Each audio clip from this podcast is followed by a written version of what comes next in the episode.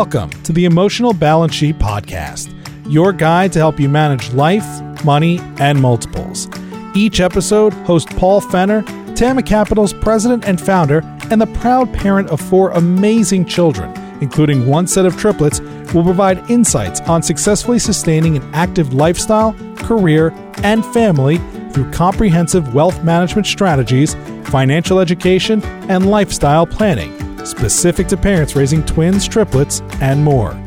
Learn more, subscribe to the show, or connect with Paul at tamacapital.com.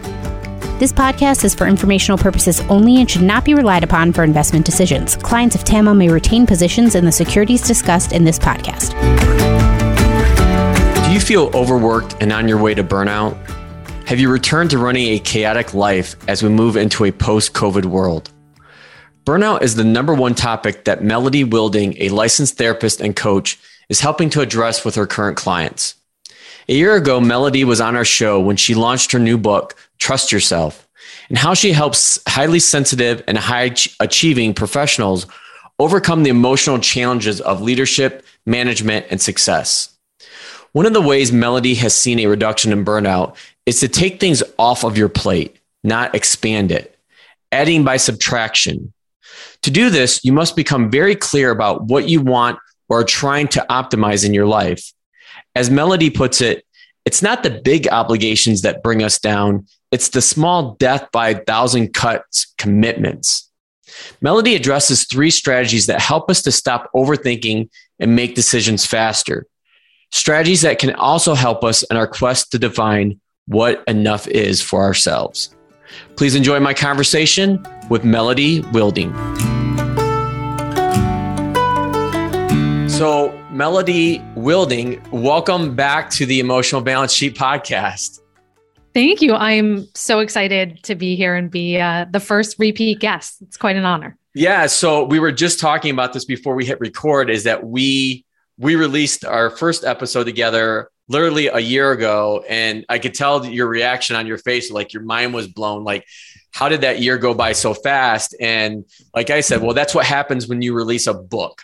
so, so Trust Yourself came out uh, a little over a year ago. So give our audience an update on how it's doing, and then kind of, and I'll put put our previous conversation um, link in our show notes so people can always go back and, and listen to that.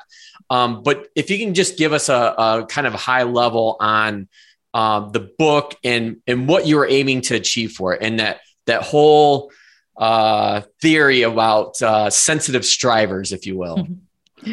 Yeah, so it is. Uh, you're right. I was shocked to hear that we talked a year ago because it, it literally feels maybe it was three months ago or so, uh, and the year has gone by in a flash. And yes, I've been keeping myself very busy with the book. Thankfully, it has done really well. Um, we're very pleased with the reception and how many people it's reached. Um, we've sold over 20,000 copies at this point, which the average book sells about 500. Um, so it's, wow. it's, it's great in terms of that. The uh, Chinese edition and Japanese edition just came out and we have it being translated into one more language. So it's really exciting too to see how it's adapted for different cultures as well. Um, but it's I, I, think the most rewarding part is hearing from people every single day who say this book has changed my life who say discovering i was a sensitive striver put everything in my life into perspective. And you know as an author when you're toiling away writing by yourself for years and you're thinking is anybody going to get this? Will anybody like it? That's that's the biggest honor and compliment you can receive that people not only enjoyed the book but they read it two three times. They've given it to family members. They're having book clubs in their company. So that sort of impact and reach is is really just the highest honor. So that is awesome. So my question because i saw your linkedin post on like the day you said it was getting translated into chinese. So how do they determine like what the, like what language they're gonna to translate that into? Like do you have any say over that? Is that like a publisher decision? Great question. So it is uh, that decision does rest with the publisher. So most publishers, including the one I'm working with, have internal foreign rights teams. So they have people that are actively going out to foreign markets pitching the book. Um, in some cases, you may have a foreign publisher approach your publisher and say, "We want to buy rights for this book." Um, and of course, there's there's many different factors most of which is how they think the book will perform in that market. Um, so, Trust Yourself is being translated two different Chinese versions and one Japanese version at this point. Um, yeah, it's it, and the process takes about a year, just like it takes, you know, from the time you hand in your book manuscript to actually holding the book in your hands. Um, and the foreign publisher handles everything. Uh, wow. Uh, they do all the translation, which is interesting because the concepts don't translate one for one. So, right. you know, there there's some interpretation there. Um, they handle everything. They do their own um, covers. So it's really a surprise to the author when you get the book because you don't have any input, and then you just get a you know a stack of books in a different language. It's it's pretty cool.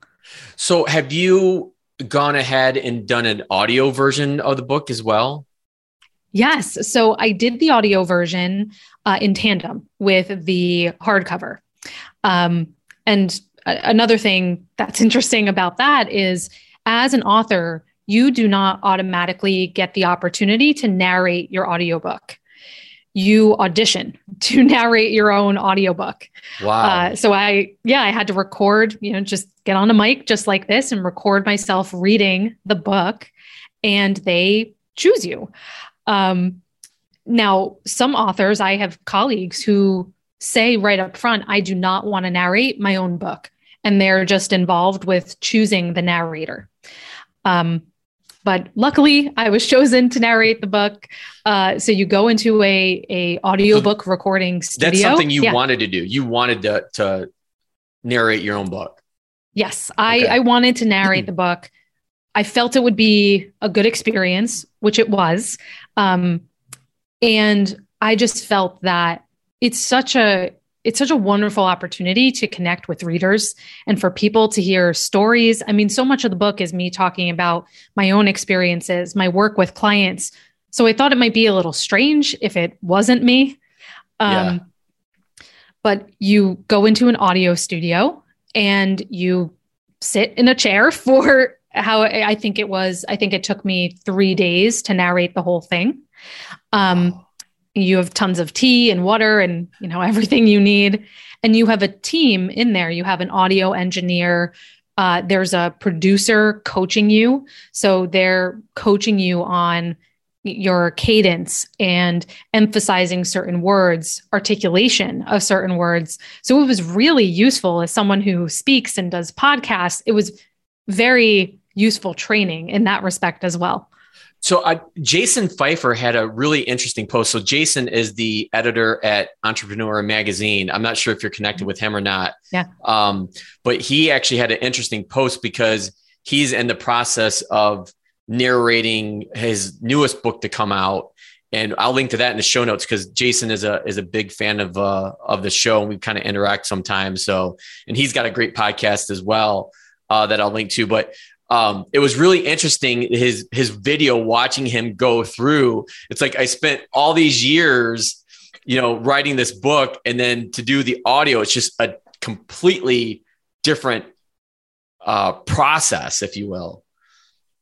Yes, and that that was one thing. If I had to do it over again, that I would reconsider in writing the book, because I was as someone who really highly values actionable, very tangible advice, I wrote much of the book like a workbook mm-hmm. so that it has lots of exercises and visuals and things like that. That does not translate as well to an audiobook. right. Yes. so, yeah, if I had to do it over again, I might rethink or reconsider. Uh, now, the audiobook does have a PDF that comes along with it, but it, it's so many people are podcast, listening to audio yeah. all day. That's their primary source of learning today. Um, So you really do have to take that into consideration. Yeah, I mean it's it's interesting you bring that up because you know personally speaking, like I I've tried listening to an audiobook before. It just doesn't work for me. But yet, as you know, and all my audience knows, I'm a huge podcast consumer. Like like when I'm working, that's all I'm doing is listening to podcasts and that's how I get a big dose of my information and learning that way. Mm-hmm. But I've never really been able to translate like reading a book versus listening to the book. To me, it's it, I I don't get the same benefit. I think. Likewise, I I agree with you. I'm I'm very much I could listen to podcasts and music all day, but when it comes to a book and actually consuming and digesting that information, I really need it. I you know for the most part, I'm still a hard copy, you know, actual paper book person. Physical book.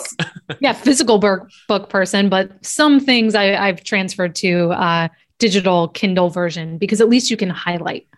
And and that's one of the reasons why I made the switch. That and just because like I was getting overwhelmed with books is that um, being able to highlight and then download the notes and then be able to craft that in a way that helps me really get the most out of a book because for a time and there's even some books that that i read in the financial community that there's not a kindle version there's a hard cover so like i'm highlighting all these books and then i have to pay my kids five or ten dollars to retype the uh, highlights for me. So. Yes. You know there's a, a great app that one of my clients told me about. It's called readwise and i'm sure we can put it in the show notes yeah uh, it's called readwise and it takes all of your highlights and notes from ebooks, articles, any any digital information that you've highlighted and it resurfaces the insights to you. I think uh, maybe a weekly or a monthly or even daily um, newsletter digest so you keep things top of mind. But it can also import your highlights as notes into certain applications like Notion or Evernote. Yeah. And I was like, this is brilliant. I had never heard of it before, but now when I say it to people, they're like, oh, yeah, I've used Readwise for years. So um, it's really handy. Yeah, I've never heard of that, but I will definitely check it out and put it in the show notes as well. So yeah. let's let's come back to the genesis of the book for a yes. few minutes and talk about, you know, what's it about and, and really that whole um, concept that you developed in in this term sensitive striver what does that mean what what are you trying to to let people know about Yes. Being a sensitive striver means that you are someone who is highly sensitive. You think and feel everything more deeply, but you are also very high achieving. You're driven in your career. You have big goals for yourself. You're always craving to learn more and do more. And that combination is very powerful. It makes people extremely conscientious, uh, caring, empathetic, kind, wanting to make a huge impact. But at the same time, what I found in my own experience and what I saw in my coaching work for 10 years is that sensitive strivers weren't given the skills they needed to succeed. And they get stuck in the downsides of their traits, which when unbalanced, that sensitivity and that ambition can look like self doubt, imposter syndrome, perfectionism, a lack of boundaries, right? There's this whole constellation of challenges that comes when we're not channeling those qualities effectively. So that's why I wanted to write this book. It's really based on my my research, my coaching work for the past 10 years and I wanted to give people a plan. I wanted to give them a step-by-step process for overcoming some of the biggest challenges that are standing in the way of them being more successful. So have you since since the book has come out and in its and you've gotten feedback whether good or bad has has anything changed like would you go back and do anything different like is there is there anything else that you like look back and mm-hmm. realize, oh, I should have put that in, or I should focus more on this part of the book or this part of what I was trying to get across versus something else? Absolutely. Absolutely. You know, I finished the book right when the pandemic started. So I luckily had the opportunity to go back in and quickly add some pandemic references. But this was, I think I finished the book in March 2020 before I handed it in. And so, I mean, the, the world and how people think about their careers and what they want in terms of balance and lifestyle has completely transformed. So right. I wish I had had more time to, or just the opportunity to talk about some of those aspects because being able to navigate boundaries and um, being able to think about what do I want out of my career and what's the best fit for me. People are having totally different conversations with themselves and their employers now. So um, that I wish I had the opportunity to add. I get questions all the time about should I tell people I'm a sensitive striver? How do I talk about that in my workplace? How do I share this with my boss? So I, I do wish I had more space. You know, you you a book is you know 60 to 80,000 words, but you'd be surprised about how much you have to cut out. Cut out, yes. yeah. And I, I, wish I had more space to go into some of those, some tactical questions like that.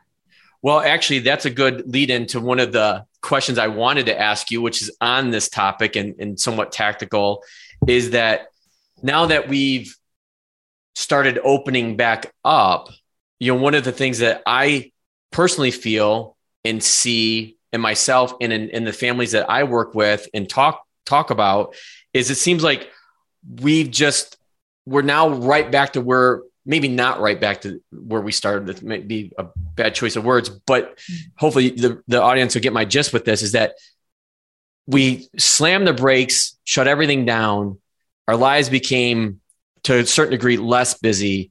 And now we've just opened up the fire hose again and especially with parents, parents dealing with kids, because now, you know, for for a long time, everything was shut down. There was no sports, there was no taking your kids to extracurricular activities, and now I feel like all that has just amped right back up, and people, including myself, are like, where did the time go? Like this this last school year just you know went by in a blink of an eye, and here we are, you know, approaching the July Fourth holiday. So what have have you a have you experienced that yourself and b what what do you what are some of the tactics that people can utilize to not necessarily slow things down i mean makes mainly just become more aware of what's going on mm-hmm. yeah I, I i have seen this this sort of whiplash of we went from nothing to everything. And of course, it was it was somewhat a gradual transition, but I have been talking I would say burnout is the number one topic that's coming up with coaching clients lately. And I think it is because we went from one sort of burnout, which was pandemic fatigue, isolation, back to life at 110%. Get the kids into all of the activities, get back into doing extracurricular things for work and building relationships and networking and going to events and traveling. And it's it's sort of like i keep having conversations with people about how they just keep trying to expand their plate instead of taking things off of realizing that their bandwidth and their plate is limited and taking things off of that. Um, so i'm seeing that. I'm also seeing an opposite effect where some people are really happy and thriving because there is an aspect of their identity that they lost during the pandemic that's coming back. And I see this the most for my parents because during the pandemic, they were they were everyone's caretaker, right? They were the lunch maker, the the school teacher, the referee. They had to be everything and they didn't have they didn't have their identity outside of their family. So now that they're able to go back to work, they're able to be at events and be by themselves and it's bringing back an aspect of their identity that they that they felt was lost or was hidden by all of the demands of the pandemic. Um, so it's been an interesting um, it's been an interesting effect to see how certain people are responding to it differently. Yeah, I think that that point you made, and I jotted this down as a note, is that I don't think, and I struggle with this myself, is we always look at expanding, expanding, expanding what we want to do or our scope of work rather than taking a step back and looking at, okay, what can I take off? Like, what can I subtract? And there's a, there's actually a book in my Kindle that I haven't gotten to. Um, I, the name of the book is Subtract. And I forget who the author, the author is. I think it's L I E D E Z Leitz, maybe, but mm-hmm. uh, maybe I'll link to that in the show notes too. But I think that's a really powerful concept to think about because as we went from zero to 60, and I'm glad you brought up burnout because I see that in a lot of the families that that I work with because mm-hmm. now work from home is is depending on who you work for and what really kind of what part of the country you work work work in companies are starting to force people to go back. So i wanted to get your take on that. Like what are you seeing or what are you hearing from your clients on this sometimes forced return to work or hybrid return to work or voluntary return to work Yes. Let me underscore your point though about subtraction. And that's so important here. There's a concept I talk about early on in the book around giving up goals. And that's so crucial now because so many of us getting back to, you know, real life, quote unquote, we collect so many shoulds. Well, I should participate in this. I should go to that event. We collect all of those expectations and we don't think about what what do I actually want and what is a heck yes for me. And so I just want to leave listeners with that. If something is not a heck yes, it should be a heck no. Um, do you have any strategies for around helping the people that you work you work with get to that point like to because again yeah. you you start with i'm using my arms like my like the audience can actually see what i'm doing but mm-hmm. uh, this big plate i think that's a good analogy that you used previously that this big plate and you got to narrow it down and i think that's one of the hardest things that people face not only from a financial standpoint a personal standpoint a parenting standpoint mm-hmm. is how to shrink that damn pie down mm-hmm. a few things so uh, going back to this idea if it's if it's not a heck yes look at situations or obligations that bring up a sense of resentment in you. Resentment is a very, very strong emotional signal that you have let a situation go on too long and you're not addressing it. So it may be uh, resentment over a particular obligation to family or you know a PTA that you made. Um, it could be resentment over uh, maybe you told a colleague you would help out with an assignment. Now it's six months months later and you're still involved, if not involved more with that assign- assignment. That resentment is a good uh, litmus test to draw your attention to what needs to change and what needs to come off your plate. I find for sensitive strivers in particular, asking for help is crucial. Realizing where you are over functioning, where you are taking on more responsibility, more than your fair share of, of a relationship where you are fixing, you are problem solving for people where they could easily do that themselves. And so, because I work with people in a professional context, often I see this with leaders and their team where they are not delegating enough. They are fixing work that their team member does instead of coaching them on how to make it better. So, I don't I don't know for most of us I don't think it's the uh, big obligations we have to say no to. It's the sort of daily, you know, death by a thousand paper cuts that add up yeah. to a huge energy drain on you. So even just thinking about and realizing, you know, where is that sense of resentment? Where am I taking on more than my fair share of responsibility? Now, to your question about return to the workplace. Yeah, this has been a contentious issue. I have to say that most of the clients I work with have been given a hybrid situation. They have been given, many people have been given autonomy about how much they do or don't want to return to the office, having the choice to do that if they want to do that at all. Uh, I have many clients who are being told to come in two to three days a week and can be at home the other three days. And I do have a, a small handful of people who have been mandated to go back every single day. And I, I will say this is a generalization, but I will say that there is there's a lot of pushback to that. Um, there's pushback among my clients themselves who are people who are tend to be a bit more introverted and reserved. You know, we sensitive people, about 70% of us are also introverts. But being someone who's sensitive, usually we work better in environments we can control because we can control the level of stimulation that's around us. Right. So it, it just works better for us to be in our own spaces many times. Um, so they, they don't want to lose that autonomy and they're they've been very effective, if not more effective, working from home. And many people don't, you know, lots of my clients live in cities, San Francisco, New York, Chicago, and they don't want to add a two hour commute or a four hour commute, two hours each way back into their schedule when they could use that time for family and working. So, yeah. Yeah, I think that uh, it's you. I think you hit the nail on the head because a lot of people I talk to that that are facing that is that whole commute situation. You don't I don't think many people realize like how bad a commutes that they had because they were just doing it because of their job or their career.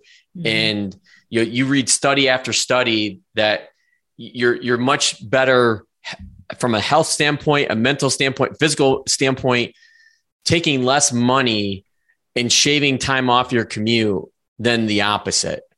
And that's that's actually one of the things that even myself, I realized with with my firm Tama is that I wasn't spending hours a day or weeks in a car driving to meet with various families or appointments or whatnot. It just all shut down, and now it's pretty much virtual. And even for my my my families that live here in Metro Detroit, a lot of them will still still say, "Well, let's just jump on a, a Zoom call," because hmm. they don't have to you know make the track over to, to, to my office or you know i don't need to, to make the track over theirs. And sometimes that really works. I i, I there's a, a, gentleman that i work with that's like well do you really want to have that style or of, of business? And on one hand would i prefer to see them in person? Yes. But on the other hand there is a convenient factor to it and the fact that i realized that I've I've grown, especially the last couple years, where a lot of my families that I'm now working with are outside of the state of Michigan. Um, they're in 10, 11 different states. And even the people I work with here in Michigan, sooner or later will move. They'll retire, they'll move down south or wherever they want to go. And it, it will turn into a more virtual relationship, anyways. So that that whole time of getting that back, when you get that time back, it's kind of kind of covers what we're talking about here. When you get that time back, it's hard to give it back up. Absolutely. You get you get accustomed to that freedom and that agency and what what we know in psychology about what motivates people is mastery, agency, autonomy over their work. And so 100% I can see especially why families value that flexibility because they can pop in, pop out, it fits into their busy schedule, but they're still getting things done. Right. Yeah. Um, so let's pivot kind of to this this other point I wanted to talk about that you had you had this post on LinkedIn and I think this is part of the the LinkedIn learning that you're about which I would like you to explain exactly how that how you came about being in that. What exactly is LinkedIn Learning? But the the one that got my attention the most is this topic on three strategies to stop overthinking and make faster decisions. I think this goes back to that question I was asking earlier about okay, what are some of the tactics on how we can overcome this uh, idea of taking our plate down and not adding to it, subtracting rather than just keep throwing things on. So walk yeah. us through what what this is and how you ended up on this topic. Mm-hmm.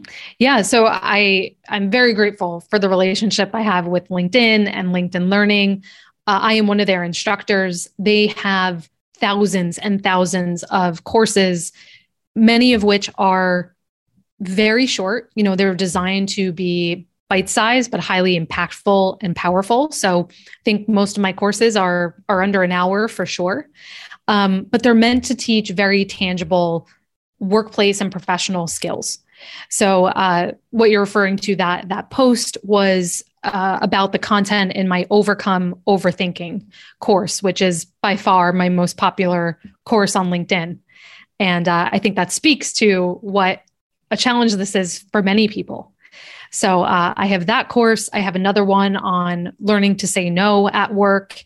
And I have two new courses. One just came out as we're recording this, and that one is on managing burnout. And I have timely. another one, very timely, very, you know, apropos to the moment. Um, and I have another one coming out in July that's about uh, regulating your emotions in response to workplace challenges. So, yes, this topic on not overthinking and going back to that idea of how do you how do you adjust what's on your plate one of the concepts I talk about in that article is this idea of satisficing. so, satisficing is a term that refers to a combination of satisfying and sufficing.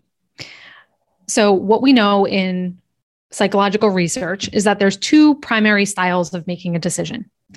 You have satisficers. Those are people who look for the good enough option they are content with B plus work. Then you have people who are maximizers. Most sensitive strivers tend to be maximizers. These are people who examine every single option. They want to find the best possible outcome, no matter how long it takes. Maximizing, as you can imagine, is where perfectionism comes in, is where overthinking comes in, because we're we're just trying to maximize, we're trying to find the number one ultimate solution. And sometimes when we're making a decision, there isn't one right option. So, a method I teach in that course is to be clear about what you're trying to optimize for, being clear about what your key criteria are for making a decision. Because then you know what you're trying to maximize for and what you're happy to satisfy on. So, if you're making a business decision, you may look at um, cost, profitability, the risk level, the impact it's going to have on your customers. If you're making a personal decision, you may look at the time involved, the convenience, the impact on your family, um, the ease of getting started, right? So, thinking about those key decision criteria, and I actually provide a tool in the course where you can map this out for yourself and actually compute a number for for each option that you're trying to make a decision around and see which one works best.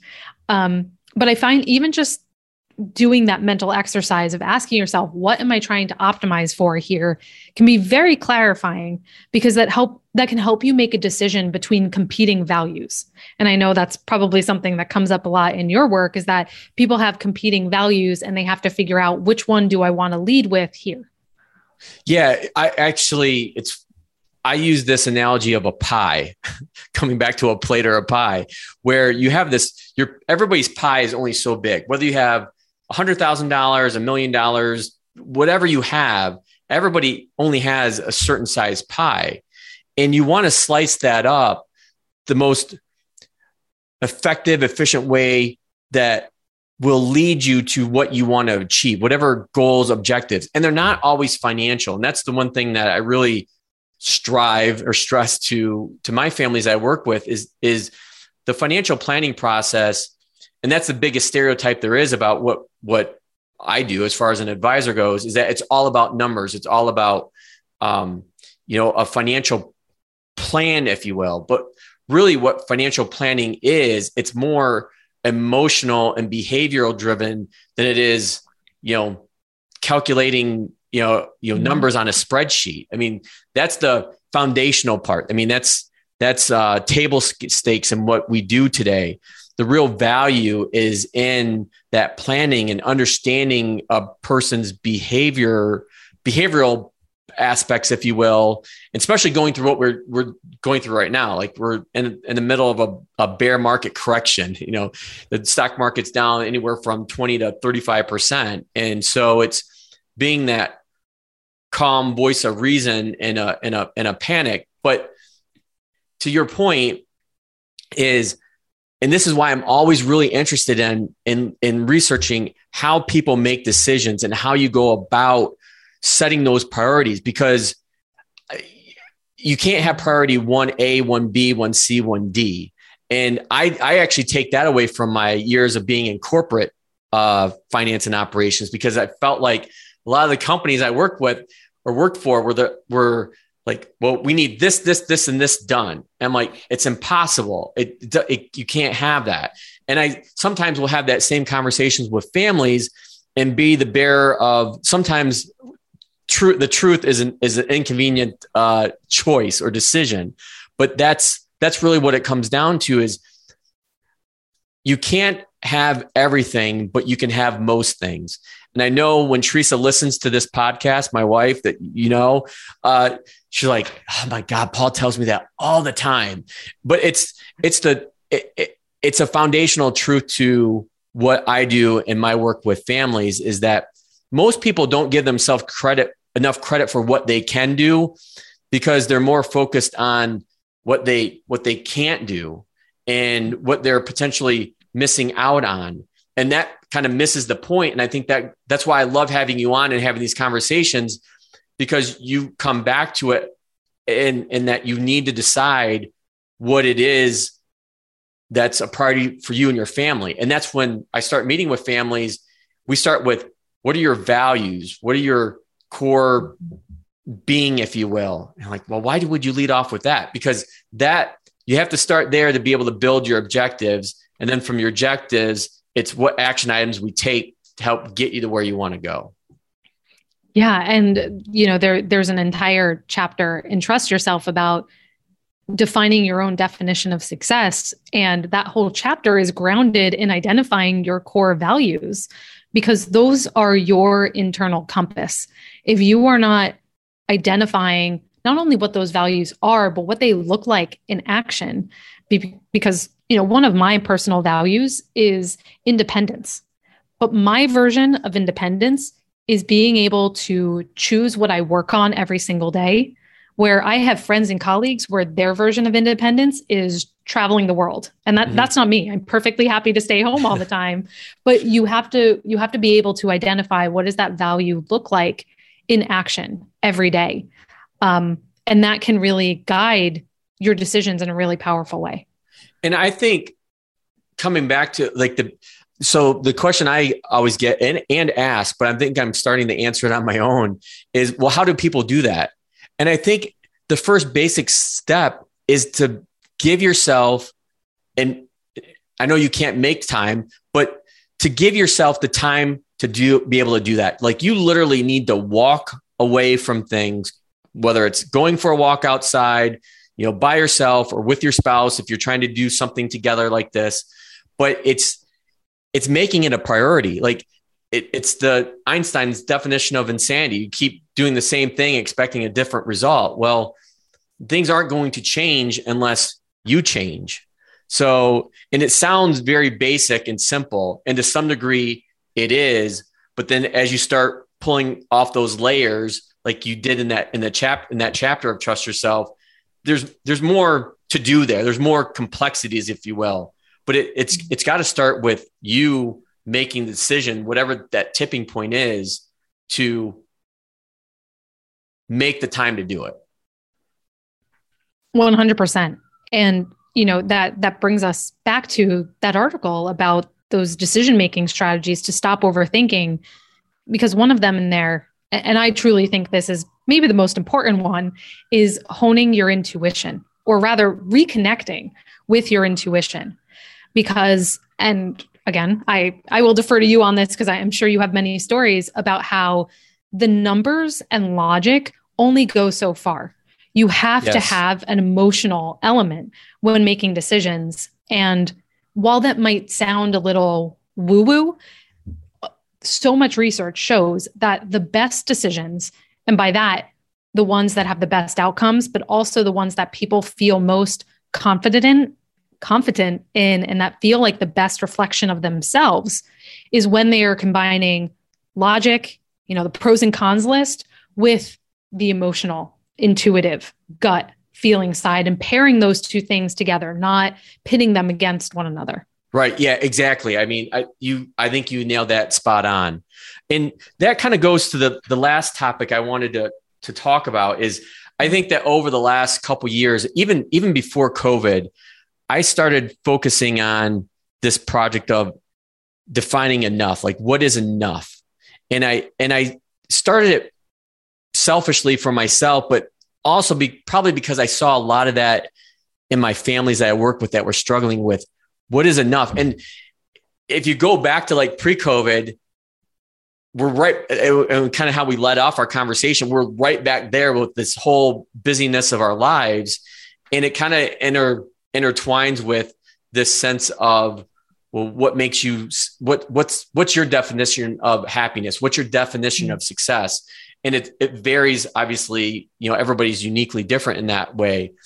But I'm wondering what in this journey that you've experienced with writing the book, your research, you know, all these additional uh, LinkedIn learning classes that you're putting together is how how do we help people define what is enough? Mm. Yeah, it's it's such a good question. It's such an important question because we live in a world where we are made to never feel enough or to feel like we never have enough. So in many ways it's it's a radical act to feel content with who you are and what you have. Um, so in the book there is one chapter where I talk about sustainable goal setting. And I talk about how, how my belief is I think where typical goal setting fails is that it's very binary. It's very all or nothing. You achieve the goal or you didn't, or the goal is just to keep going after more, to keep moving the goalpost further and further and further out. What I advocate for is tiering your goals, having levels of your goal. So you may have, I call it commit. You have a commit level where that's the base level that's your goal floor. You have to hit that or you haven't been successful. Once you hit that, you can have a commit level. So that's your goal level, or I'm sorry, your base goal. You have a challenge level, which is you're pushing yourself. That's a little bit of a reach. And then you have a crush it level, where if that happens, it's gravy, it's awesome, but it, it's not necessary, right? You shouldn't expect to hit your crush it goal. That's what happens if the sun, moon, and stars all align. And I find that that's helpful for people because it puts a cap on what is enough is hitting that commit goal and doing that consistently right and it's it's very easy to think about this in terms of finances right you sort of have a base number that you want to hit you might have a, a, challenge level, a little bit of a, a push, and then you may have a, a crush it level for your level of income or whatever finances. Um, and so I find I find doing it that way helps people conceptualize where they're falling better, helps give them some parameters rather than operating in this more is better mindset all the time. That I think that is a extremely valuable point and I think a very uh, great way of of capping our conversation. So, uh, Melody, if if where's the best way to find you? Is it is it LinkedIn? Like, how can people access like these LinkedIn learning courses that that you've put together? Sure. You can come on over. You can follow my profile on LinkedIn. You'll be able to uh, watch my LinkedIn learning courses from there, which are free with LinkedIn Premium. If you message me, I will also send you a uh, special link to watch them for free. So go ahead, connect with me. Let me know you heard me on the podcast and send me a message so I can send you that. You can also find me at my website, melodywilding.com, and the book anywhere books are sold. Yeah, if you haven't read the book, people get it. It's it's great. And as as Melody said, as we led off, you know, the the great thing about putting that out there is the response that you get back from people and that, oh my God, this changed my life. And, you know, I think that's where we kind of work in similar fields on the impact that we can have on people, which is which is great.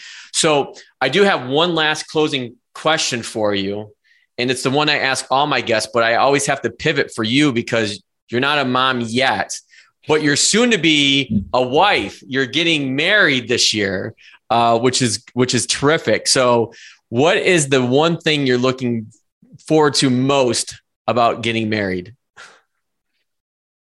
Uh, you know, it, it's funny because my fiance and I have been together for 10 years now. So uh, it we've just known each other so long and I feel like we've built a life together. But I'm I'm really excited for making a home together. We we have lived together, but we have not really built a home together. So we'll be moving uh, later this year, and I'm just I'm really excited for that process of making something our own. That is awesome. That is awesome. So, Melody, I can't thank you enough. We're going to have a, a, ton of links in the show notes, and obviously, we'll get to, to your link on on um, LinkedIn and the book. But I can't thank you for being the first uh, repeat guest on the show. I think you know we covered a lot, which which we always do, and a lot of great topics that that people are asking about that are very timely as well. So um, I can't thank you enough. And I still look forward to all the more conversations to come. Thank you so much, Paul. It is always my pleasure chatting with you. I always have a blast. So thank you so much for having me back. Thank you for listening to this episode of the Emotional Balance Sheet Podcast. Please visit tamacapital.com to subscribe to this podcast or to connect with certified financial planner and registered investment advisor Paul Fenner of Tama Capital. And please join us again next time on the Emotional Balance Sheet Podcast.